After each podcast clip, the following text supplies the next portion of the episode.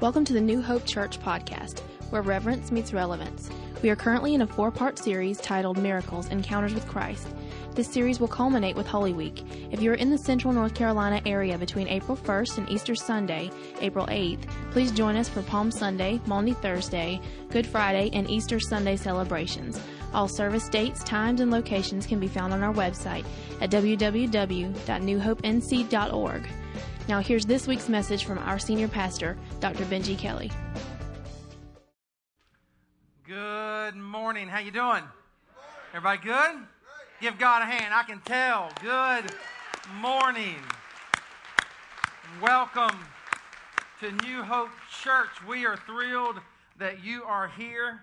Uh, people are still coming in, so make room for those who might come and be a part of us. Welcome to the third installment of our Miracles series. Third installment, third uh, Sunday of this series. However, we're looking at the very first miracle of Jesus. It's the miracle of Jesus turning water into wine. Go ahead and open up your Bibles to John chapter 2. John chapter 2. And while you're turning there, uh, let me just go ahead and tell you a little bit about where we are going this week. We have an amazing week in store for us here at New Hope Church. Amen? Amen. Here we go. Baptism today, 3 p.m. Okay? Baptism today looks like God's going to shine down upon us with beautiful, beautiful weather. I encourage everyone to come out and be a part of that celebration, even if you're not getting baptized. Um, we're going to be dedicating babies. We're going to be baptizing believers. We're going to be baptizing students. It's at Gar- it's at Central Campus. So Garner, come on over. It's going to be a great day. And listen, guys, if you are like on the edge, like just thinking about getting baptized, I am praying that this morning and today will take you over the edge and plunge you right into the waters of baptism. I believe it. I love it. I love it. Uh, I, that's the first time I've ever had somebody say in a baptism sentence, get her done.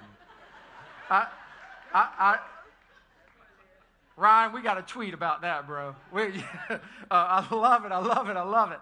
Um, but you, in a real sense, listen, if you haven't been baptized, baby, you need to get her done. Okay? Uh, I don't know where today is going to go after that one, but I love it. Um, but come on out, man. There's no need to play. It's one of the most powerful days in the, in the life of a believer. Amen. And the church comes out and celebrates that. We'll have refreshments, we'll have uh, music. It's just one big celebration right here at 3 o'clock. On Thursday, for the first time ever in the history of this church, we're doing Maundy Thursday. And I've said over and over, and it's, it's not going to be fancy. I don't, I'm not going to have, you know, there's, there's not going to be music. There's not going to be moving lights. It's just going to be me and a table and a loaf of bread and some wine slash grapefruit juice. And we're going to celebrate Holy Communion. And I don't know if one person will come or if 100 or 500. I, I don't know. Um, but I don't care. I'm going to be here Thursday night and I'm going to celebrate Holy Communion on the night that Jesus, uh, antiquity teaches us, went to the upper room and washed feet and uh, started this mystical sacrament called the Lord's Supper. I hope you'll join me here Thursday night, 7 p.m., just at Central Campus. Then Good Friday, Good Friday rolls around. Man, Good Fridays at New Hope, they've been some of the most powerful days in the history of our church. You see the service times there for Central and Garner. We have three service times here. I should let you know, childcare is provided at the first two.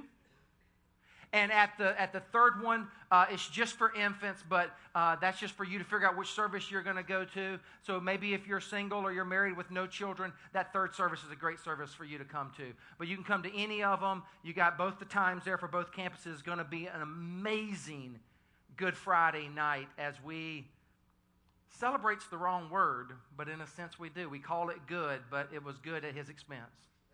And we, we actually we actually go to the cross in ways that we normally just don't. This is, this is one of those days where we just look at all the goriness and the pain and the blood and the sacrifice of Christ. You don't want to miss it Friday night. Then, hello, Easter Sunday morning rolls around and we celebrate the resurrection of Jesus Christ. We have a lot, yeah, you ought to clap for that.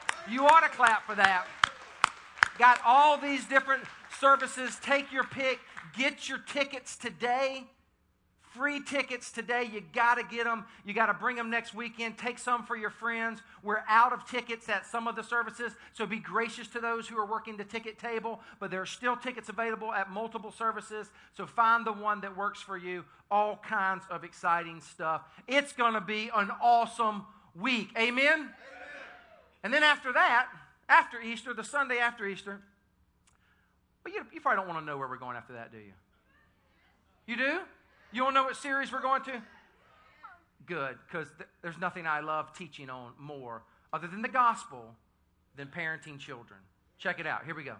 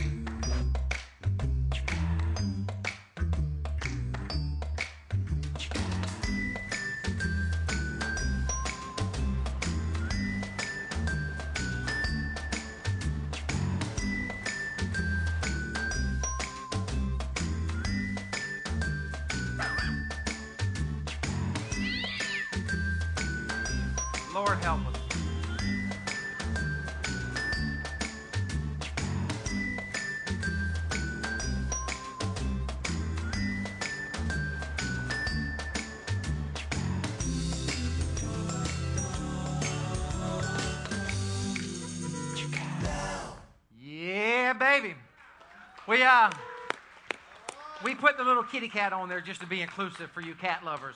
Um, Man, I'm excited about this series. Three weeks, I'm just going to be teaching on parenting according to what God's Word says. You might say, Well, I don't have kids. Guess what? One day you might. You might say, I've already raised my kids. Guess what? One day you might have grandkids. You need to come alongside your parents, I mean, your, your children, and help them raise their kids in the way of the Lord. And anybody else out there who might say, I don't know about, listen, we're a church that we take very, very seriously children's ministry. And so we need to all be on the same page as to how we are trying to raise our kids. Amen? It's going to be a great series. I cannot wait. But hey, that's, that's ahead. Let's get to the passage. John chapter 2. John chapter 2. It's Jesus' first miracle. Isn't it a trip? Come on. Isn't it a trip that Jesus' first miracle is like, oh, here I am. I am at the party. And he turns water into wine. It's a very, very fascinating truth when you look at Scripture. Um, many, many, many years ago, uh, on the uh, on the late night show with Johnny Carson. Any old, come on, you can own it. Any old Johnny Carson fans? Johnny Carson was great. Johnny Carson had this little kid from West Virginia on, on The Tonight Show. And the little kid was there because he had rescued some of his friends from a coal mine in West Virginia. And once Johnny Carson started the interview, uh, Johnny and the audience realized very quickly that they were talking to a young boy who was growing up in the church, a boy who was a Christian. And, um, and so the guy talks about that, and, and then Johnny said, Well, since you want to talk about God and, and church, what did you learn last Sunday? In church. And the little boy said, Well, we, we studied that passage where Jesus turned water into wine. And the crowd just started laughing. And, and, you know how Johnny Carson is. Johnny would always fight back the, the smile, but he, would, he was doing all he could to fight it back. And, and Carson then looks at the boy and says, Okay, well, well what, did, what did you get from that story? What, what, what did you learn from that Bible story? And you could tell the kid was not ready for that question. So he was a little bit flustered and he, he, he hemmed and hawed and stammered a little bit. And then finally he said, Well, we learned that if you're going to have a wedding, you might as well invite Jesus to it.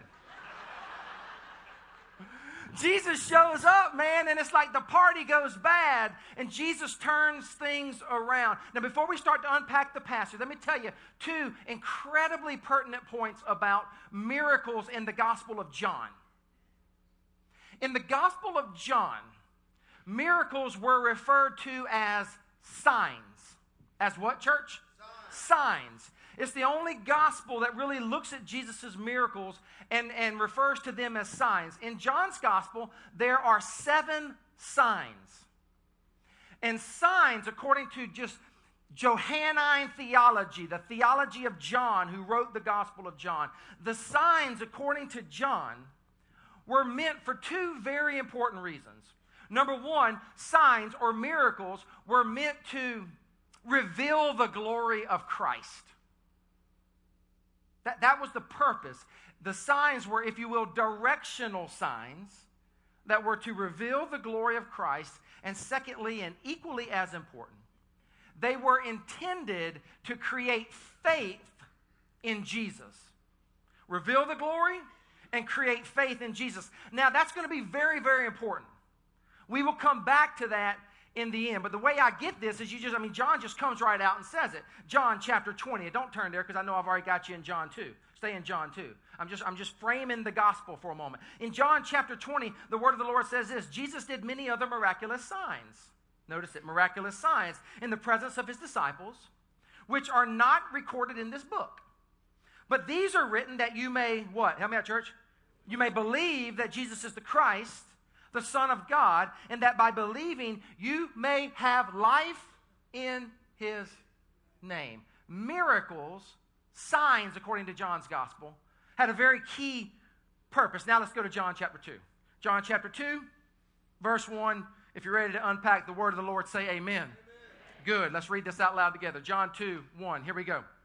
On the third day, a wedding took place in Cana of Galilee. Let's continue. Jesus' mother was there, and Jesus and his disciples had also been invited to the wedding. Now, let's just pause for a second. Let's just pause for just a second before we keep reading. Weddings are a big deal. Weddings are a big deal in our culture. If you're a woman in here, chances are you started thinking and romanticizing about your wedding day early on. Come on, ladies, you know you did. I see the smiles popping on your face right now. My daughter, eh, one of the traditions I do is Anna Grace goes to um, almost all the weddings I do. She'll go to the rehearsal, and Amy Lynn will go to the wedding, or Amy Lynn will go to the rehearsal, and Anna Grace will go to the wedding. And after the weddings, we talk about the weddings. And by the time that little girl gets married, she will have seen every possible idea. Like when she, she, she we'll, we'll, leave a wedding, we'll be walking to the car, she'll go, no.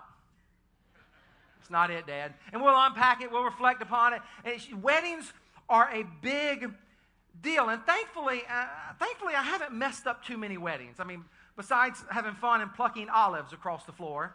Uh, as you might recall a few weeks ago, by the way, the wedding that I went to a few weeks ago, um, the, the Twitter traffic just heated up. Everybody was telling me to, to just pluck an olive across the floor. We were in Angier, North Carolina. I'd never been there at this place called the Villa. It's this castle. It was fancy smancy too, just like the one in Charleston.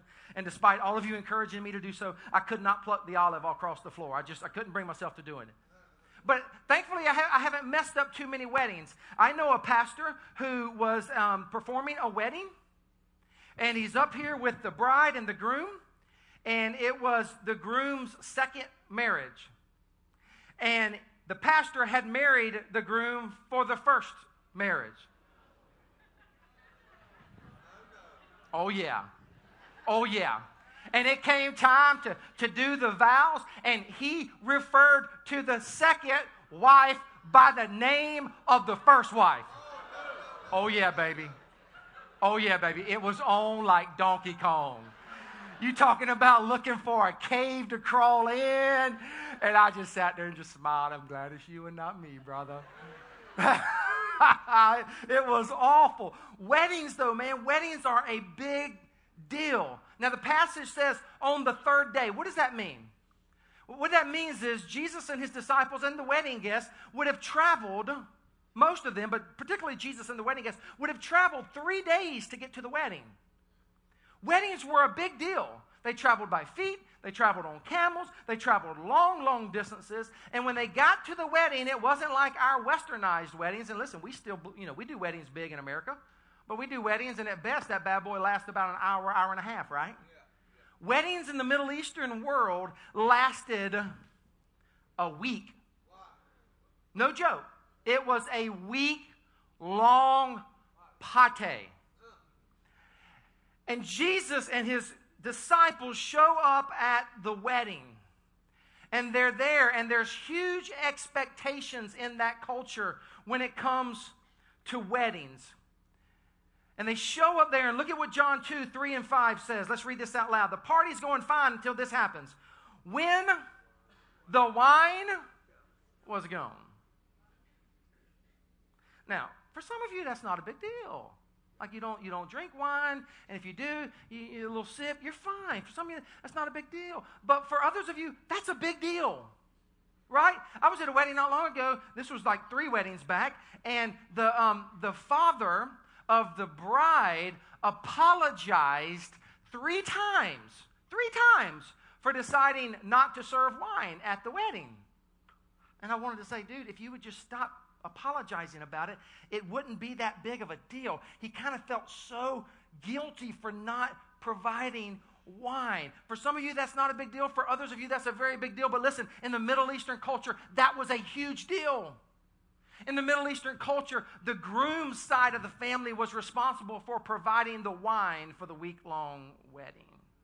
And if he didn't, or if he ran out of wine, he would be stereotyped, he would be ridiculed. Listen, no joke. And in some cases, he would be sued. So the Bible says, when the wine was gone, meaning there's a problem, Jesus' mother said to him, They have no wine.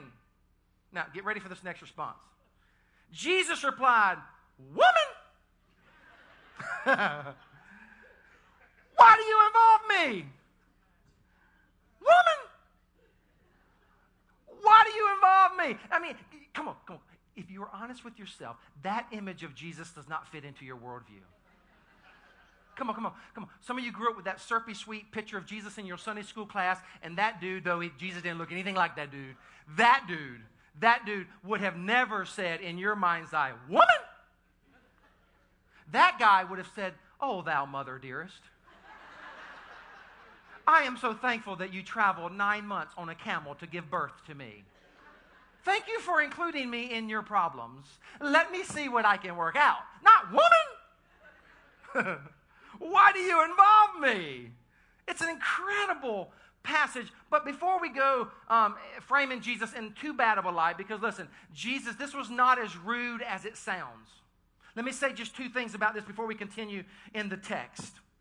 This is the word, when you study the original language, this woman, it's the same word that Jesus actually used in John 19, 26 and 27, when he was hanging on the cross and he looked down and he said, Woman, behold your son. And he said, Here is your mother. It's, it's the same word. So it's in the translation, it might sound a little, uh, little mean, little hard maybe, come on, let's be honest, a little rude to his mother. But it's, it's really not. The second thing I'd want to say to you this what Jesus is basically saying to Mary is listen, I am now at the point where my ministry is beginning, and my calling is to listen to the voice of my father, not my earthly mother.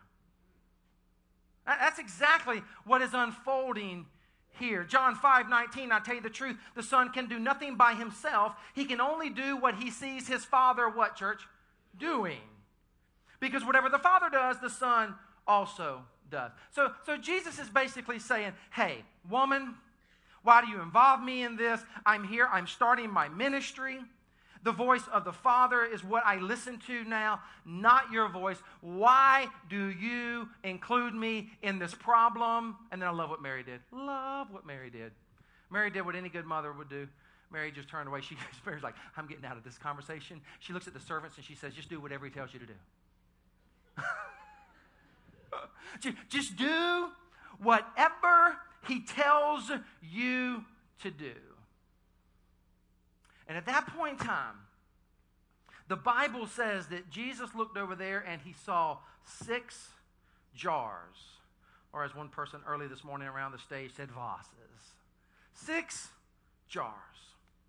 Holding, the Bible says, anywhere from 20 to 30 gallons of water for cleaning, for washing. And Jesus said, Here's what I want you to do fill them up with water.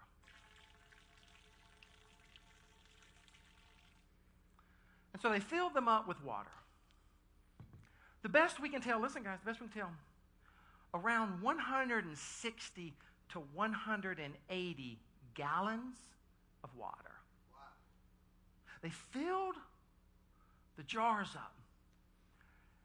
And then the Bible says they went to each jar and they took and they filled the cups up.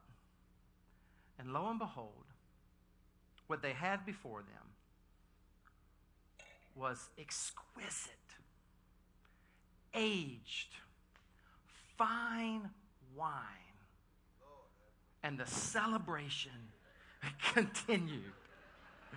Continued. oh.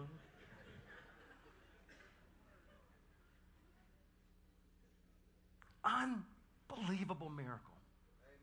Uh, I mean, guys, remarkable. And, and, and, Jesus was like, don't even include me in this problem. And what I, what I realized this week as I studied this passage, afresh and anew, is I realized that the miracle that Jesus performed, write this down in your teaching notes. The miracle that Jesus performed had everything to do with the expectations that were involved with the wedding and the wedding party and the guest and everything else.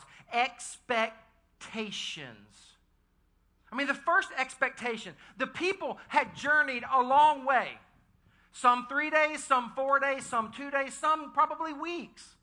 And they had expectations that there would be food, fine food, and fine drink at the wedding. They had expectations. The second expectation that I realized when I studied the passage today is that Jesus' mother had expectations. She expected Jesus to do something about it. She knew who he was, she knew what he could do. She had raised this boy. And so she had expectations, and she didn't understand that the third expectation that I see just bubbling up from the text is that Jesus had expectations.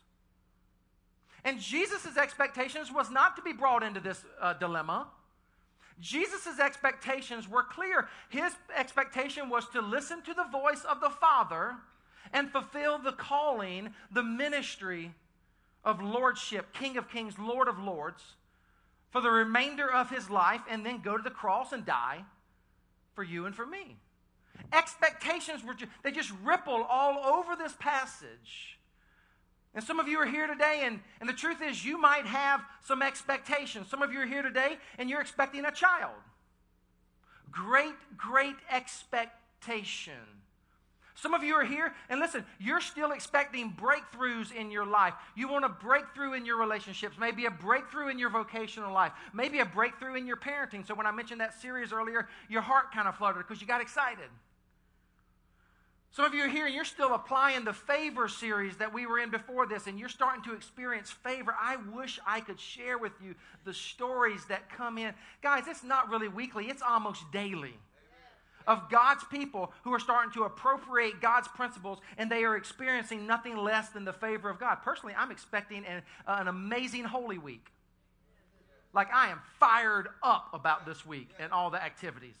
Some of you are here and you might be expecting this or you might be expecting that. We all have expectations. Here's my question to you What unmet expectations are you dealing with?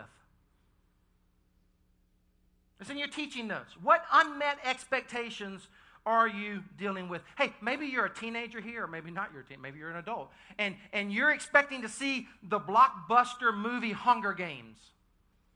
Maybe you're a teenager and you're expecting to see it, and your parents are telling you you're not going to be able to see it. Hey, I got good news. You want to see Hunger Games? Come on over to my house and watch my five kids. That's some Hunger Games.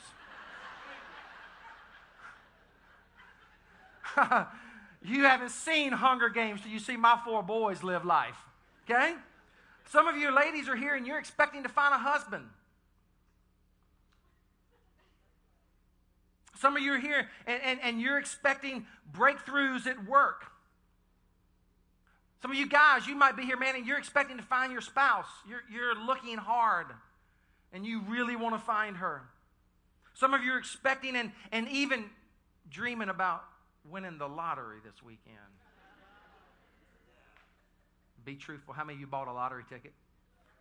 Golly, I didn't expect that. Raise your hand over there in Garner. How many of you? How many of you bought a lottery ticket at the coffee house? I'm sure there are hands popping up up there as well. I'm probably going to talk about that in a little bit, by the way. No, I'm not, I'm not going to I'm not going to beat you up over it. In fact, I pray you win it and then you tithe to this church.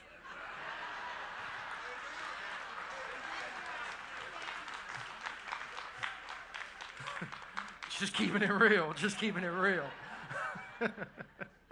oh, my Lord.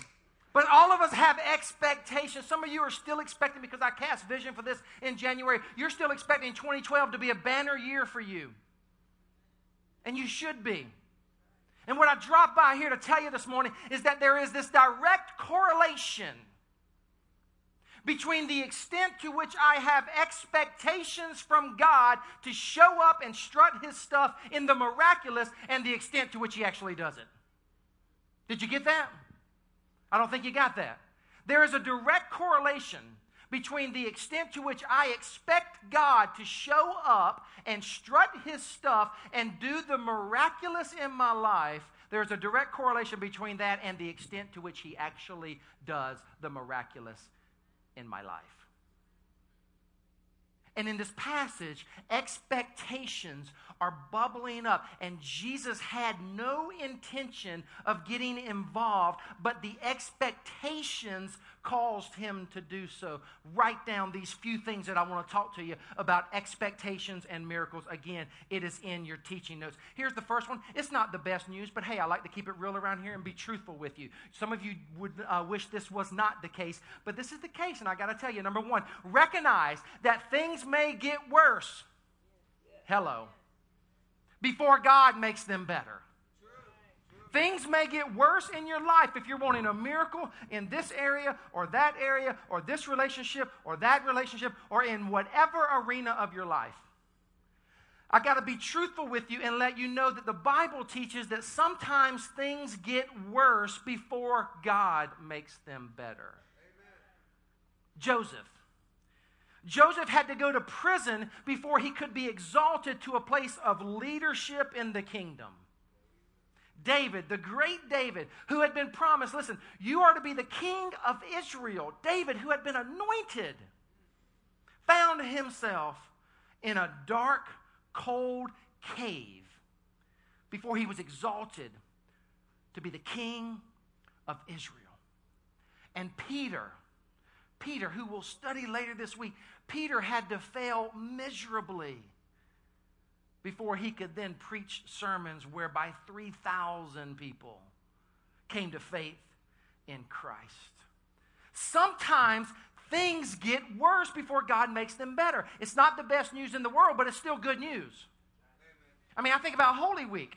I hope you're going to get really caught up in the, the biblical narrative of Holy Week this week. Please don't miss a single service. But what you'll see on Friday, it got, it got bad. It got way worse, if you will. Even for Jesus. Before God the Father, hello, raised him from the dead on the third day. Have you noticed that our God is a third day working God, church? Have you noticed that our God shows up when we need Him to show up? And it might not be on our timeline, but God shows up. As one tradition says it frequently, and I've always loved this listen, God is never early, God is never late. But God is always on time. Sometimes things get worse before God makes them better. You say, give me a verse, Pastor. 1 Peter 5.10. 1 Peter 5:10 out loud. Ready, church? Go. After you have suffered a little while, God will restore you and make you firm. See it? See it? After you have suffered a little while. See, if you got your Bibles open, church, circle verse number three. And then draw an arrow to verse number 10. See, the question for you and I is how do we get from verse 3 where the wine is gone, baby? How do we get from verse 3 where the finances are gone, or the relationship is gone, or the joy is gone, or my contentment in life is gone, or my purpose in life is gone? How do I get from verse 3 to verse 10 where the word of the Lord says Jesus performed the miracle and the people at the party kind of freaked out because they said, hey, most people, most people serve the good stuff first and save the cheap stuff after everybody's a little inebriated, if you will. But you, you save the best till last. How do you get from verse 3 to verse 10? Well, I'm going to tell you. Number two. Number two, the first thing is recognize that things may get worse before God makes them better. Number two, you got to look to Jesus for solutions. Hello. You got to look to Jesus for solutions. Don't lose hope. Whoever you are today, don't lose hope. Look for Jesus to provide the solution to your needs. Our problem in our culture is that we have this tendency to look to all these other things. We love to look to pop psychology, and I'm not, a, I'm not an enemy of pop psychology. We love to look to science, and I'm not an enemy of science. We love to look to all these temporary fixes and sedate our problems with all of these things. And the clear teaching of this particular passage is listen, if you look to Jesus for your solution, though things might get worse before God makes them better, if you look to Jesus, He will always, always come through, and you will not be let down either in this world or the world to come. You got to look to Jesus for your solutions. By the way, talking about the lottery, I told you I'd circle back up to it. They, they, they got a winner, right? They got a winner, right? I heard, I don't know this, a Maryland person? A man or a woman? Huh? Three. You guys know about this stuff way too much. Three, okay? Check this out. Those three that won the lottery, what was it, 640, 680? 640. the, the, the I'm so glad you're here. The, the, the, um, the, the three who won the $640 million, check this out. They still cannot afford, nor can they buy the very thing that their soul desperately needs the most, i.e., abundant life, forgiveness of sins, and eternal life with God forever. Only, only Christ can give us that. All the money in the world, beloved, cannot give you what Jesus gives you when you look to Jesus to be the solution to your problems. So you look to Him. Unbelievable what the scriptures teach about this principle. Look at what John 16 24 says. I love this. Until now, you have not asked for anything in my, in my name. Ask and you will receive, and your joy will be what? Come on, church. Complete. Will be complete. Your joy will be complete in Jesus, not in your chances to win the lottery. By the way, before you spend too much money on your lottery tickets, I heard this the other day. I don't know this is true. I just heard it on the news. Your chances of winning the lottery um, are, are you have a better chance of being struck by lightning twice and making two hole in ones in a round of golf. Get you some of that. Um, but hey, it's still, you know, still, still your choice. Expectations and miracles. So we recognize that things may get worse before God makes them better. We look to Jesus for solutions. Here's the key one. I've been coming back to this thing over and over and over. Look to Jesus. That's for solutions. Number two, here's the third one. Obey what Jesus says to do. I, I don't know why God's been just, he just kept bringing me back to this over the last couple months. I guess if you could, if you could say what has been the one overarching theme of the first couple months of 2012, here's what it is. It's, it's obedience. It's obedience. And I've been careful to point out every single time listen, you are not saved by your obedience. You are not saved by anything you do, church. You're not saved by how much you attend church. You're not saved by how many life groups you are in. You're not saved by how much money you give. You're not saved by loving your neighbor. You were saved only by the precious blood of Jesus that was shed on the cross for you. And you were saved by the fact that God raised him from the dead and he has promised you eternal life. And I don't know about you, but I'm going to bet on the one man who overcame death. Amen. That's the gospel. That's what you're saved by. But listen. The, the, the danger in the church is that because that is so true, the church has been guilty, therefore, of not talking about the need and the necessity of obedience to tap into the abundant life that God wants to give you. And so the Spirit has just been impressing upon me over the last few months, just drill down on this concept of obedience.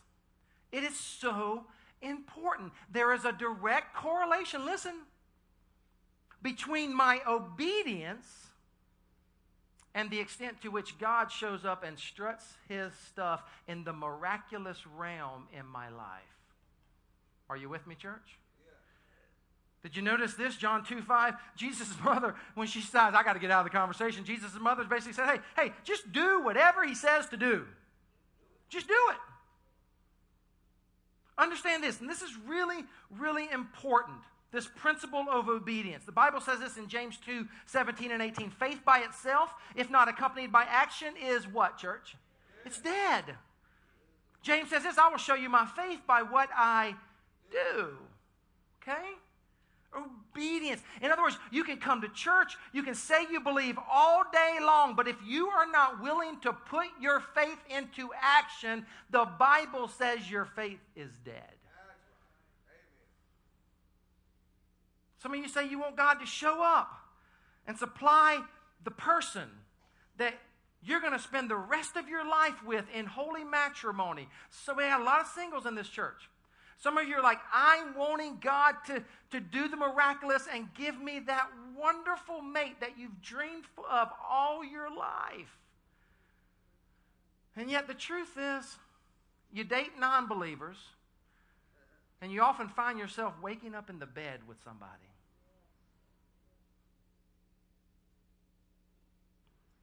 See the disconnect? You say you want God to show up in your financial world. And you're wanting God to show up and do the miraculous, and you bought the lottery ticket. And I guarantee you, uh, some of you prayed, Lord, if I win, I'm going to tithe. you, you know you did.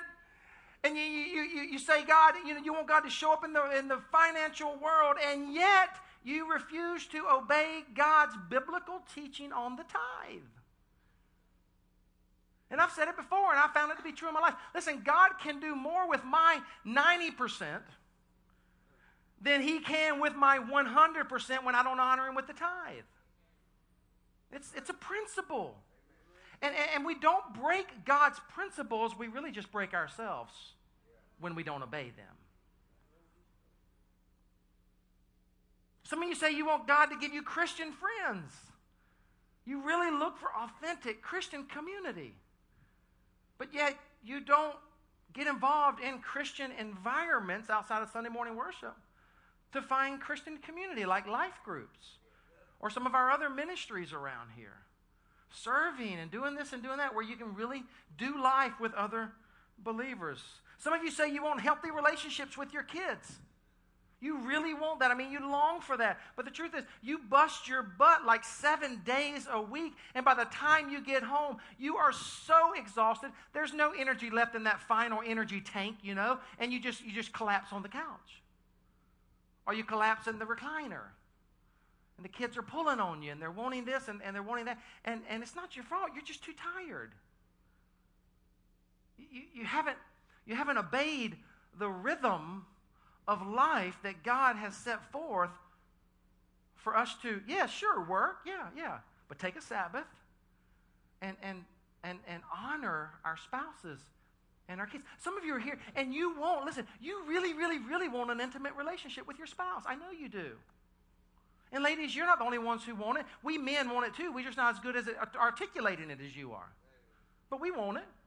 And you desperately want intimacy in your marriage. But, you know, for the last few months, you haven't even considered taking advantage of this great date night challenge we've given you. And, and it doesn't have to be during this series. And you haven't even considered really dating your spouse. When was the last time you got a sitter and, and just went out? When was the last time, hey, maybe you say, I can't afford a sitter. When was the last time you put the kids to bed and had a date night at home with candles and music and, and, and good food? When was the last time, when was the last time you, you took, you got a sitter for a couple of days and you got away with your spouse. I mean, you, just the two of you. And, you. and you got away.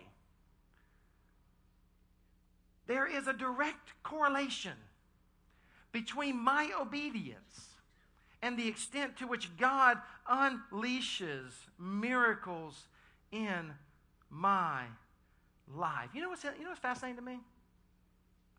What's fascinating to me, and nobody talks about this, Pastor, I've, I've, never heard anybody teach on this when they, when they teach in, the, in this particular passage. Nobody ever talks about the fact that when they came to Jesus and the wine was gone, nobody ever mentions the fact that Jesus was not going to perform the miracle. Woman, why do you bother me in this? Jesus was not going to perform the miracle. Mary says, hey, just do whatever he says to do. Obedience came across the radar screen. Jesus said, all right, Go fill the, go fill the jars up with water. And they did, and Jesus performed the miracle. You see the case I'm making? There, it, there was obedience, and Jesus came through and performed the miracle. What are you not obeying that today you need to begin obeying? Just let that settle in. In what area of your life are you not obeying a teaching or a biblical principle that you need to start obeying before you walk out of this place today? That's the question for you, church. That's the question for me. Expectations and miracles. First, you got to recognize that things may get worse before God makes them better. Secondly, look to Jesus for solutions. Third, obey what Jesus says to do. And here's the fourth thing, and I'm done. Enter into the joy of his salvation. Right in the word joy. Now, now let me just say something to you. I understand that some of you are here today and you come from traditions. You come from traditions where the subject of alcohol was just taboo. I told you about the little old elderly lady at the last church I served who struggled with this passage of Scripture. And when I asked her what she thought Jesus should do, she unashamedly said, Well, if he had any sense, he would have turned it into sweet tea. Seriously, seriously. I said, bless your heart. do, you, do, you know what bless your heart means in the South? Anyway, if you're from the North and somebody says bless your heart, it's not a compliment, beloved. Uh, some of you are from traditions where, where the subject of alcohol was and is taboo. Some of you have been sitting here today and you've kind of struggled with the fact that I'm teaching on the passage, number one. Number two, you've struggled with what Jesus did. Um, number three, you struggle with the fact that I got a chalice of wine on the table. And it's actually grape juice, by the way. So don't come try to sip it between services. But, but, but, but some of you, come on, come on. Some of you, and, and what I would say to you is that you have, you have too narrow of a view of the subject matter of alcohol, number one. Number two, what's really, really important is for you to step back from what you've been taught for just a moment, step back from it, and at least just recognize what the Bible says. The Bible says very, very clearly, unequivocally clear in Scripture, that drinking is not a sin. Okay? Now, hear that. The Bible says drunkenness is a sin. Now, some of you are here when I say drink is not a sin, you're like, woohoo, yeah! Let's party! Get it done! right? Right? Right? Right? Right? You need to hear the second part of that. Because others of you are like, alcohol, all, all alcohol's bad. Shouldn't touch it. You touch it, you get near it, you even smell it. It's a sin. Uh, right? Right? And so you need to hear the first part. Drink is not a sin. But those of you who drink too much, and there are a lot of you in here,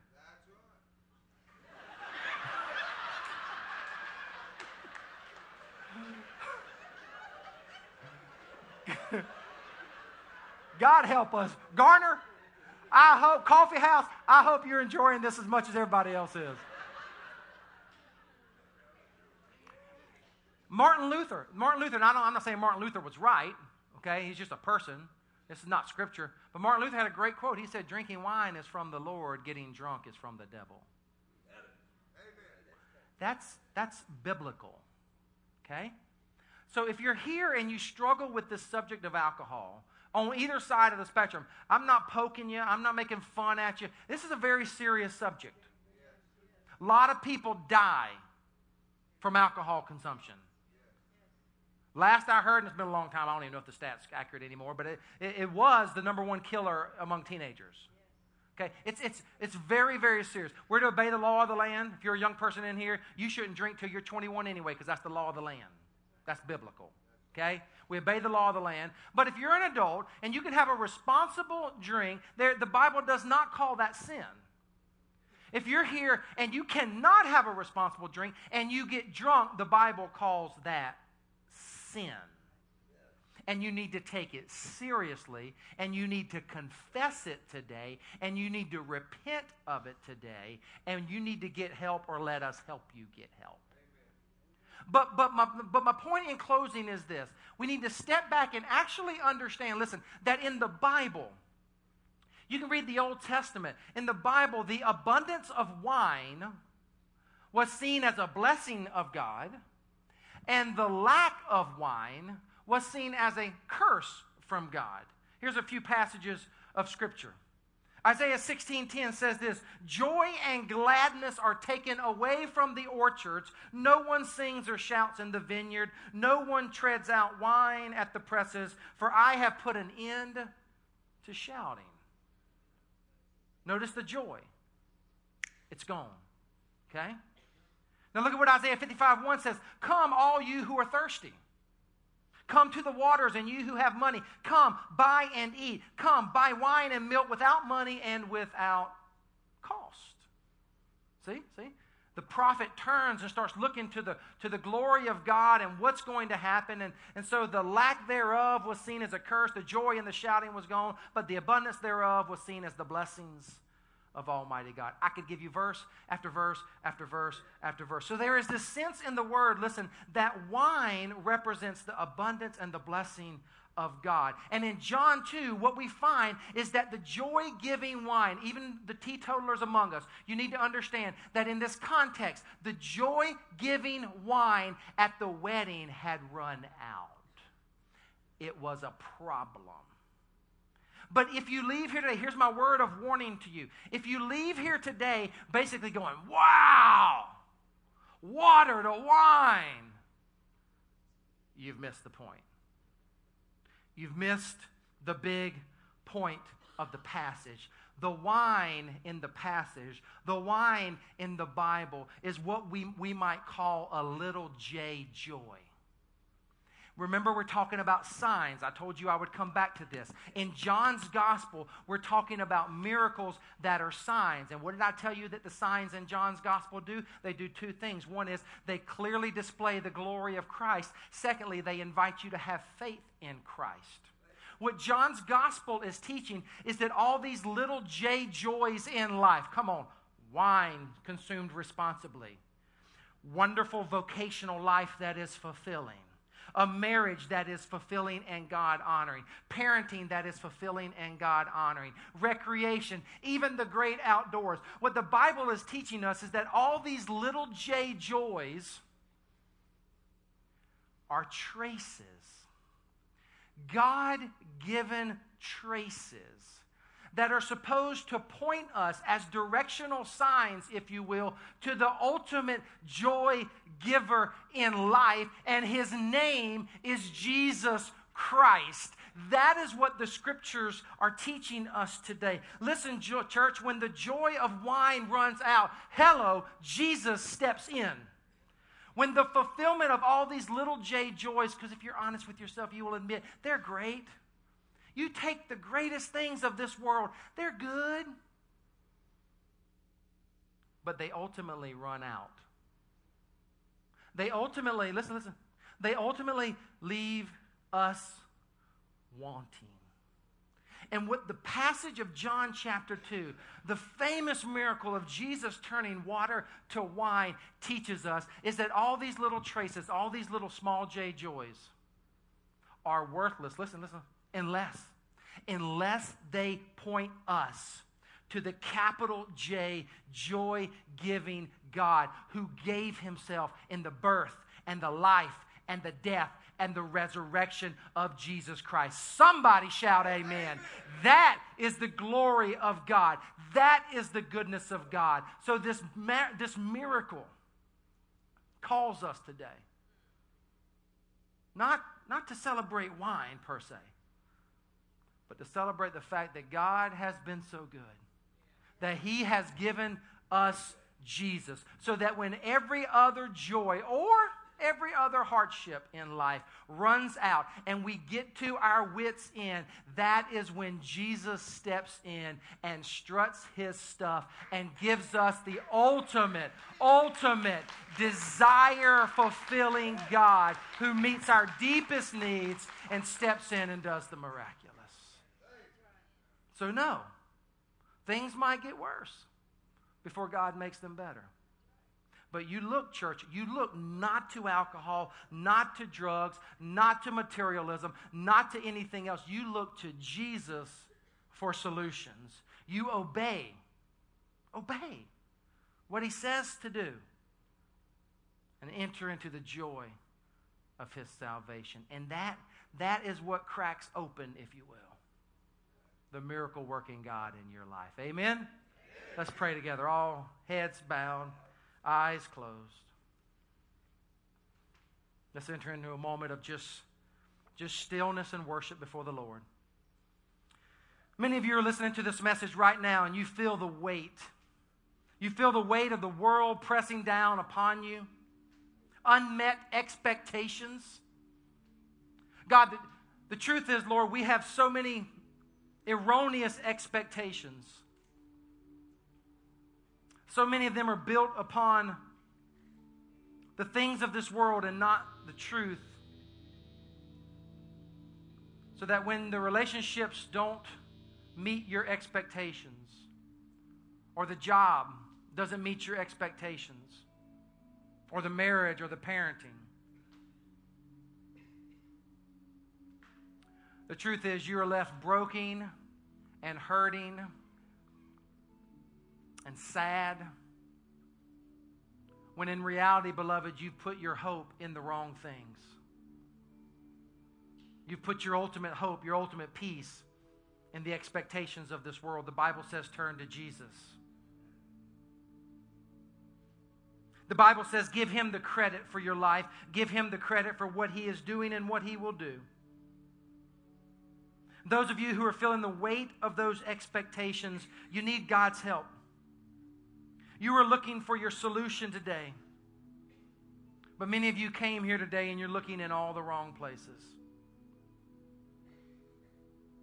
At all of our campuses, if you are here today and and you have unmet expectations and your heart hurts over these things, would you just raise your hands just right where they are, just unmet expectations, just all heads heads bowed, eyes closed, right? Lift them up. Wow.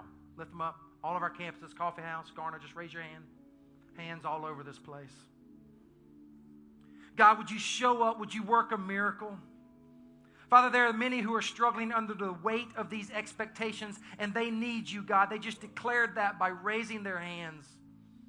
Father, there are others here, and, and they couldn't raise their hand, but the truth is they need you as much as the rest of us. Father, would you do it big in their life? Would you show them what they need to know? Would you, would you unleash miracles as they apply the teaching of scriptures into their lives? God, would you show them what steps of obedience they need to follow through with so that you can deliver just the right miracle for them? God, if we learn anything from this passage, we learn that, that you show up in the ordinary everydayness of our lives for things such as a wedding, and you are willing to, to unleash the miraculous, God, would you do something great in their lives? With heads bowed still and eyes closed, here's a second question. There are some of you here today and you're listening to this message and you recognize, man, you're just hurting. You're trying to keep everybody from knowing it, you're hiding it. You're trying to fix it. You are looking to yourself to solve the problems. And there is only one thing that you need to do right now. It's the same thing I did on October 23rd, 1988. You're here, and the truth is, you've never given your life to Christ. You've never invited Him in to be the Lord and the Savior of your life. You've been playing games. Maybe you did it one time and it didn't really mean anything. So, at all of our campuses, those of you who are ready, you know that this is your moment to commit your life to Christ. You're tired of playing games, you're tired of trying to hide it. At all of our campuses, would you just raise your hand, just right where you are? Just raise your hand if you want to accept Christ. Just lift your hands up. Yes, you over here, you over here, you, sir. Make eye contact with me. I'd love to look at you, ma'am. Bless you. You back here, brother, right here. You right here, brother, in the back. At our campuses, I trust by faith that, that hands are popping up there as well.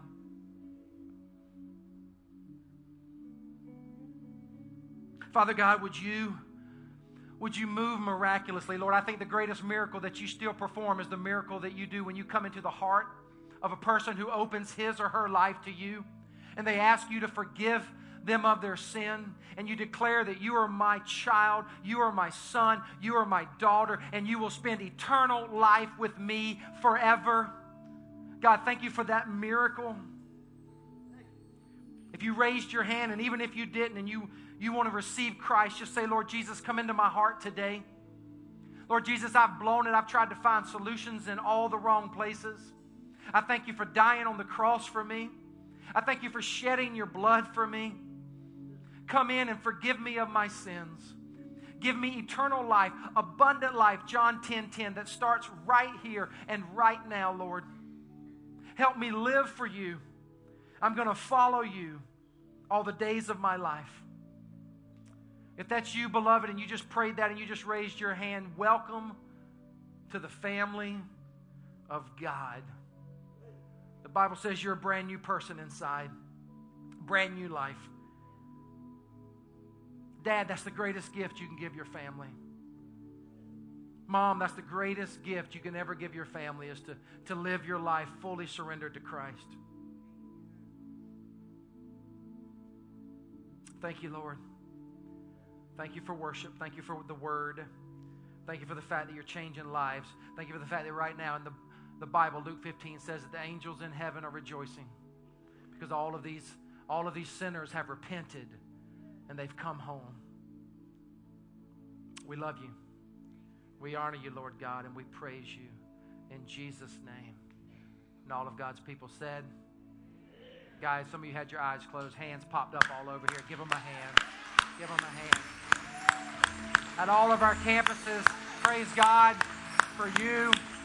Welcome to the family of God. Let's stand and continue to worship.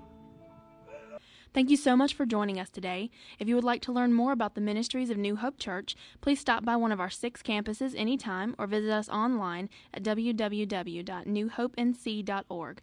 If you would like to financially support the movement of New Hope, you can do so by clicking on the e-giving link at the bottom of our homepage. We hope you will join us next week. God bless and thank you for being part of our church family.